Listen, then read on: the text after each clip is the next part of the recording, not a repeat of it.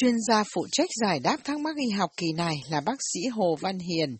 chuyên khoa nhi và y khoa tổng quát, có phòng mạch và đang làm việc cho các bệnh viện ở Bắc Virginia. Thính giả Lê Mạnh Dân ở Bình Phước hỏi, thưa bác sĩ, mới đây ở tỉnh tôi có mấy chục người bị bệnh bạch hầu phải nhập viện và sau đó ba người tử vong vì bệnh này. Lâu lắm rồi tôi mới nghe lại tên bệnh này và báo chí nói là bệnh này chưa được loại trừ ở Việt Nam. Xin bác sĩ cho biết bệnh này là bệnh gì, có phải là bệnh truyền nhiễm không và cách phòng trị. Xin cảm ơn. Kính nhờ bác sĩ Hồ Văn Hiền giải đáp thắc mắc này ạ. Tôi xin trả lời câu hỏi về bệnh bạch hầu. Thì bệnh bạch hầu à, hồi trước à, miền Nam à, trước đây gọi là bệnh yết hầu, nhưng mà bây giờ gọi bạch hầu thì nó cũng giống như là cái tên của à, Trung Quốc. Và tiếng Anh là diphtheria, thì là một cái bệnh gần như là biến mất trên bản đồ thế giới phát triển. Thì hồi, ví dụ như hồi thập niên một nghìn chín trăm hai mươi chẳng hạn, thì từ một trăm đến hai trăm nghìn ca bệnh mỗi năm ở Mỹ và làm cho chừng mười ba cho tới mười lăm nghìn người chết. Thì sau đó thuốc chủng ngừa càng ngày càng được áp dụng rộng rãi, nhất là cái thuốc bây giờ chúng ta gọi là đê tê pê. Nó kết hợp những cái biến độc tố của cái ba bệnh bạch hầu, ho gà, uốn ván.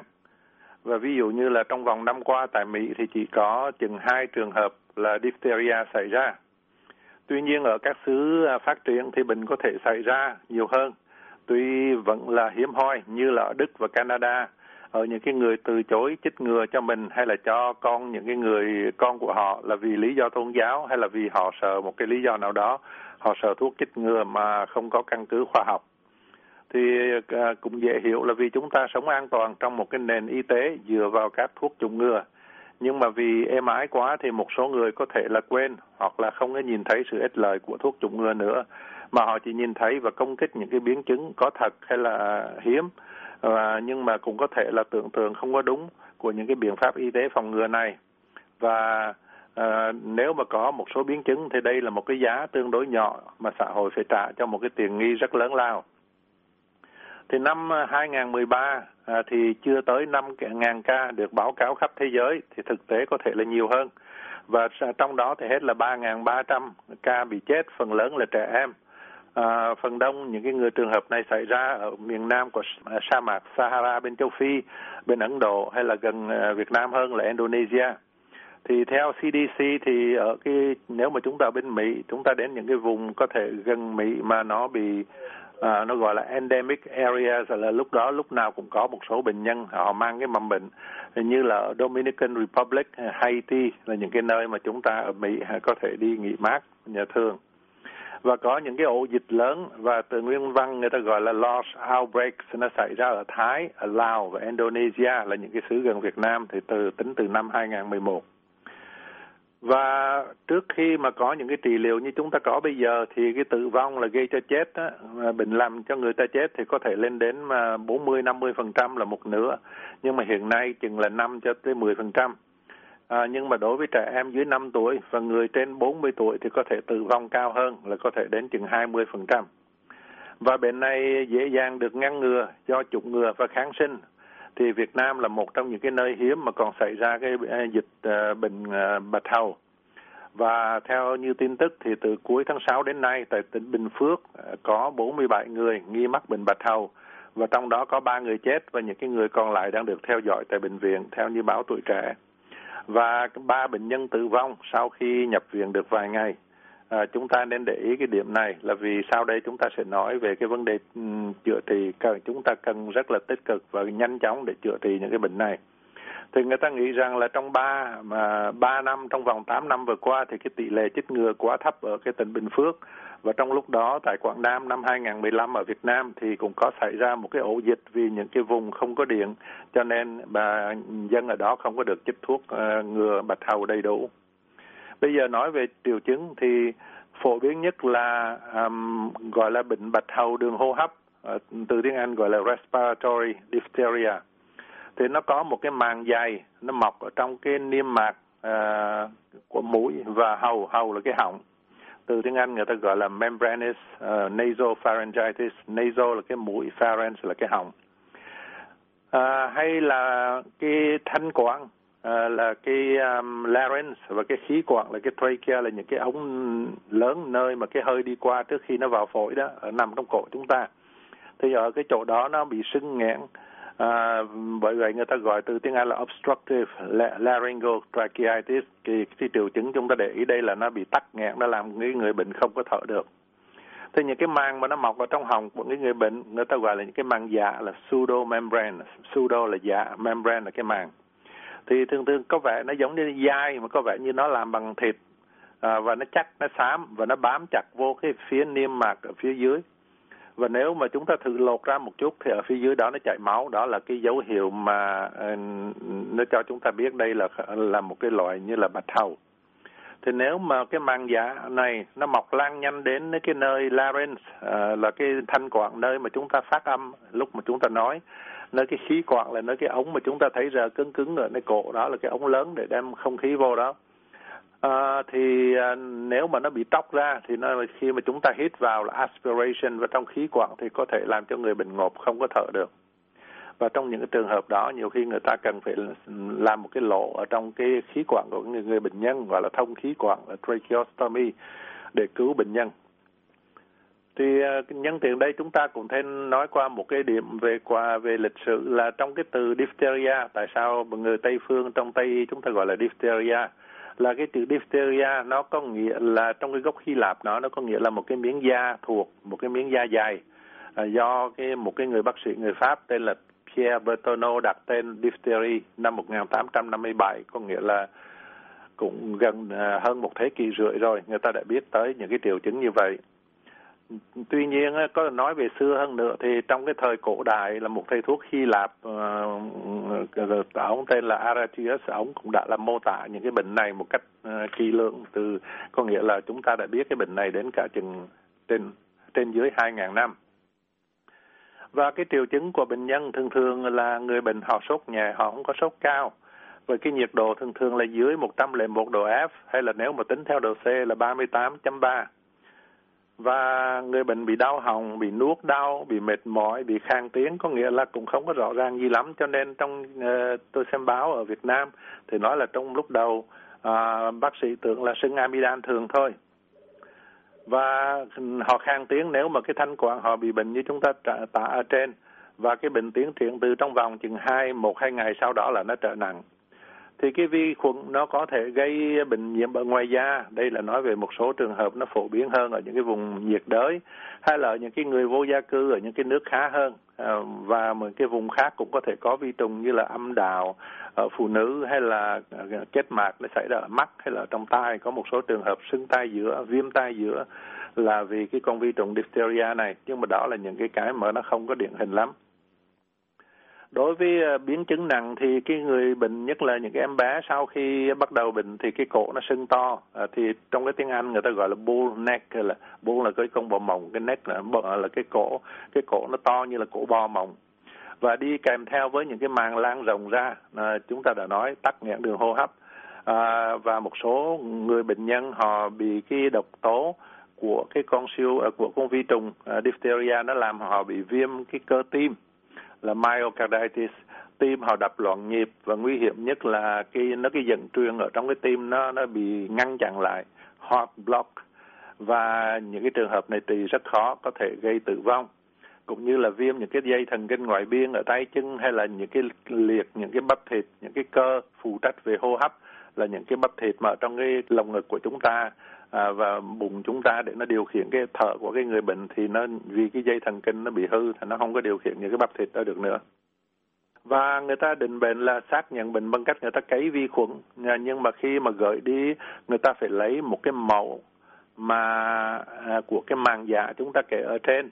À, tốt hơn hết là phải lột cái một miếng, hoặc là nếu lột ra một khúc và gửi đi phòng thí nghiệm. Và khi chúng ta gửi đi phòng thí nghiệm, chúng ta cần phải cảnh báo với cái phòng thí nghiệm là đây là chúng ta nghi ngờ cái bệnh bạch hầu.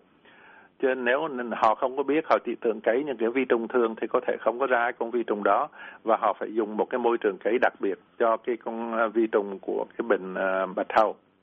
Bây giờ đối với cái người bệnh mà chúng ta, à, quý vị thính giả nghe ở đây thì có thể là những cái điểm sau đây nó quan trọng hơn nữa, là vấn đề cái dịch học.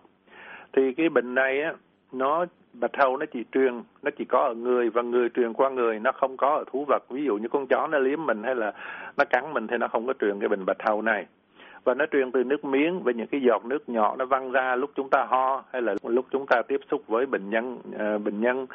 đối với những cái bệnh nhân mà có cái bệnh ở ngoài da. À, và ở cái người uh, không có được trị bằng thuốc kháng sinh thì vi khuẩn có thể nó hiện diện ở trong những cái chất tiết nói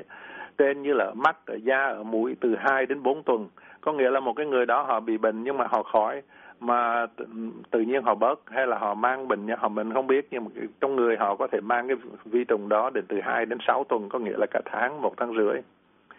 Và cái người được trị bằng kháng sinh thích hợp, một trong những cái mục đích khi dùng kháng sinh cho cái người bị bệnh là họ cái giảm cái thời gian họ có cái khả năng lây bệnh. À, là có nghĩa là những cái người đó họ được dùng thuốc kháng sinh thì trong vòng chừng dưới bốn ngày sau là họ không có lây nữa. Và thường thường à, thì những cái người nào bị lây, cái người bị lây là do gần gũi hay là tiếp xúc trực tiếp với người bệnh,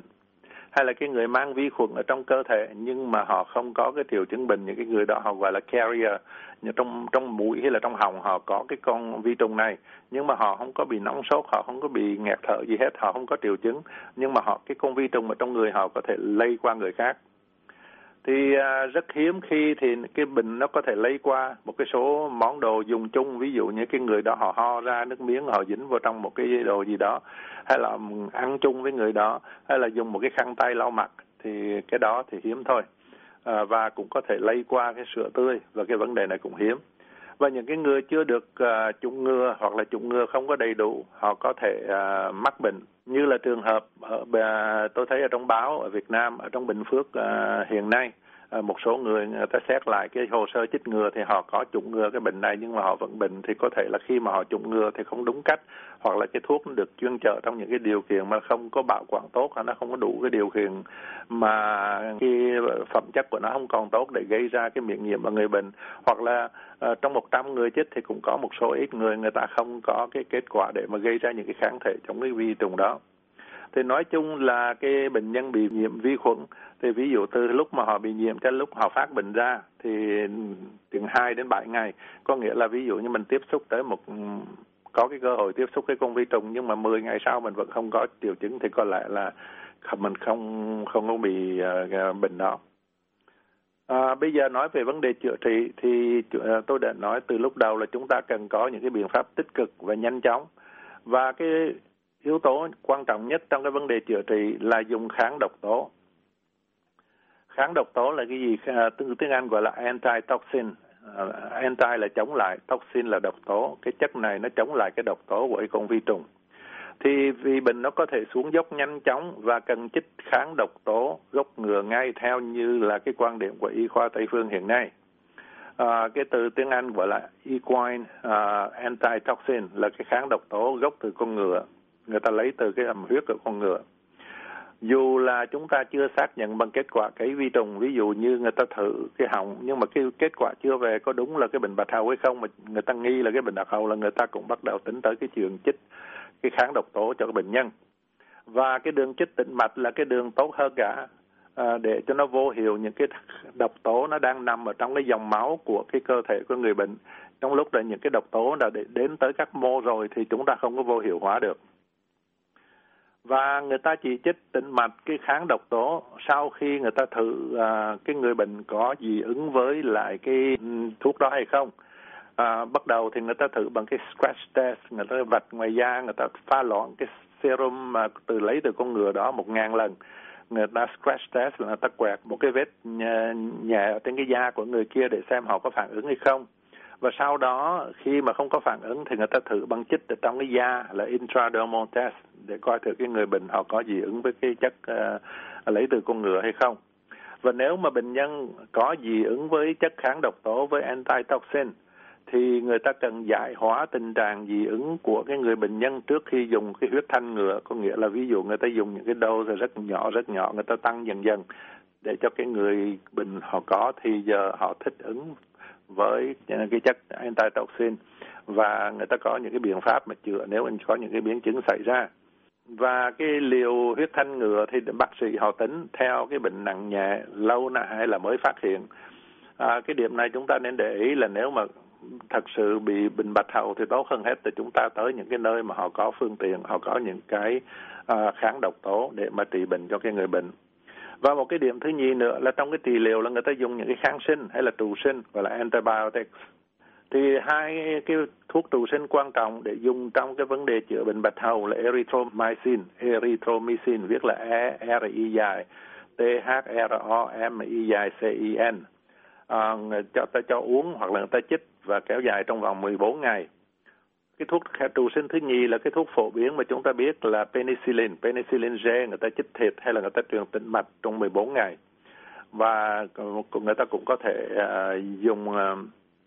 penicillin procaine là một cái chất mà thay vì chích thịt một ngày nhiều lần, thì,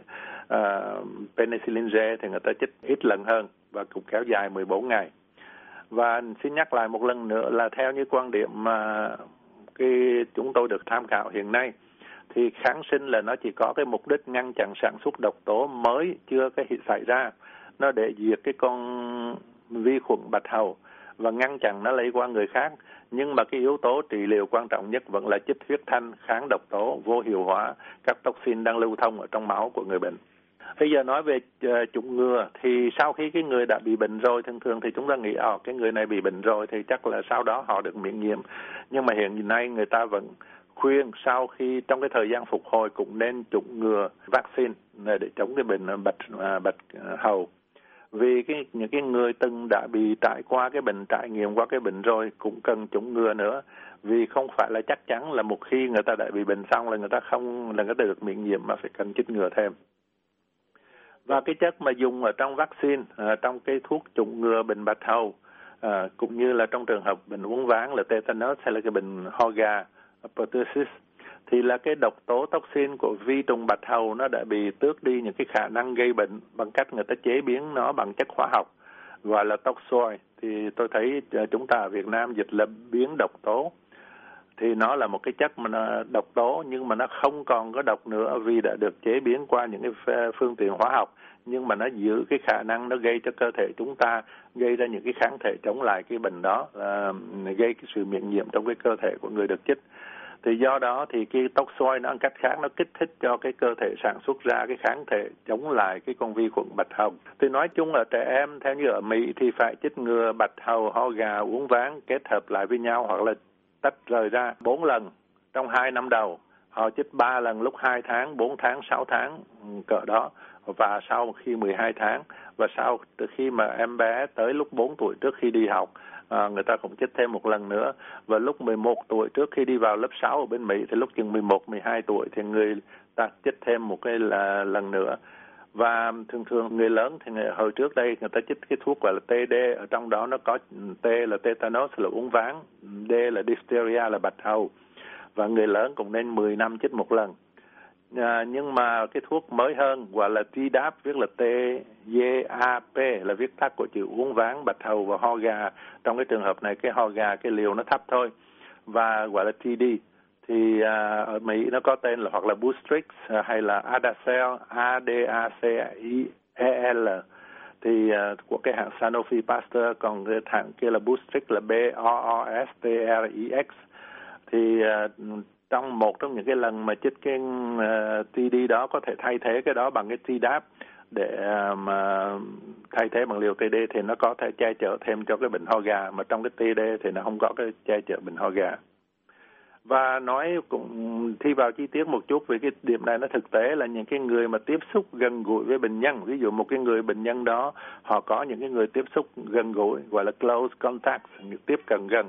là những ai ví dụ như người nhà của đó, người đó, bác sĩ đã tiếp xúc trực tiếp với người bệnh đó, những cái người giữ trẻ trai gái mà hôn nhau, hay là những cái người từng làm tình với người bệnh, hay là đừng ăn uống chung. Thì những cái người đó dù họ đã được chích ngừa nhưng mà bây giờ những cái người tiếp cận với họ đã phát bệnh thì họ cần được theo dõi trong bảy ngày để xem họ có triệu chứng hay không. Lúc đầu chúng ta đã nói là cái thời kỳ tiềm ẩn nó chừng bảy ngày. Và theo cái khuyến cáo hiện nay thì người ta sẽ cấy trong họng, trong mũi những người đó tìm coi thử họ có cái con vi trùng Corynebacterium uh, diphtheria hay không. Và người ta ngoài dù những cái người đó đã được chích ngừa, người ta cũng cho những cái người mà đã tiếp cận gần gũi với bệnh nhân đó, người ta họ cho họ uống erythromycin ngừa bệnh, và cái liều lượng là bốn mươi cho tới năm mươi mi-li-gam tính theo mỗi kilo cân nặng của cái người bệnh đó. Nếu mà cái người đó là người lớn hay là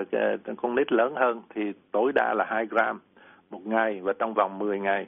Hoặc là người ta chích cho người đó một cái mũi penicillin benzatin, là một cái loại penicillin mà ở lâu trong cái cơ thể người đó cả mấy tuần.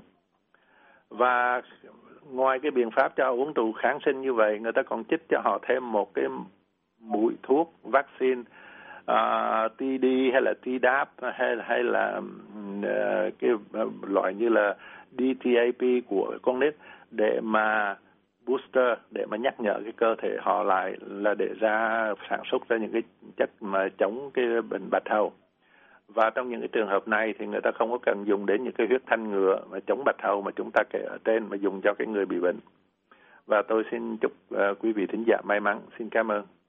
Cảm ơn bác sĩ Hồ Văn Hiền. Chúng tôi cũng xin cảm ơn thính giả đã tham gia chương trình Hỏi Đáp Y Học này. Quý vị có thể nghe lại các bài giải đáp trên mạng Internet ở địa chỉ voa tiếng việt chấm com. Chúng tôi vẫn dành được dây điện thoại để tiếp nhận các thắc mắc khác của quý thính giả về sức khỏe và y học thường thức. Số điện thoại dành cho mục Hỏi Đáp Y Học là hai không hai hai không năm bảy tám chín không. Xin nhắc lại hai không hai hai không năm bảy tám chín không. Ngày giờ nhận câu hỏi là thứ ba và thứ năm mỗi tuần, từ tám giờ ba mươi đến chín giờ ba mươi tối giờ Việt Nam. Quý vị cũng có thể gửi câu hỏi cho chúng tôi qua điện thư ở địa chỉ vietnamese at voanews dot com. Chúng tôi xin đánh vần bằng tiếng Việt vietnamese a v o a n e v k s chấm com.